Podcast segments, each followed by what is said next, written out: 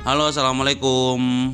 Selamat datang di orang kedua podcast yang bercerita tentang kehidupannya Muhammad Fahmi Idris, apa yang dilakukan Muhammad Fahmi Idris, cara pandangnya dan juga cara berpikirnya. Muhammad Fahmi Idris bukan siapa-siapa, tetapi dia mau jadi seseorang yang berguna bagi orang-orang sekelilingnya. Karena menurut dia kehidupan yang dia rasakan itu mungkin uh, bisa jadi pelajaran bagi orang lain. Jadi dengerin dan saksiin apa yang disampaikan Muhammad Fahmi Idris. Kalau kas, mau kasih komentar ke Fahmi Idris 09 di Instagram ataupun di Twitter.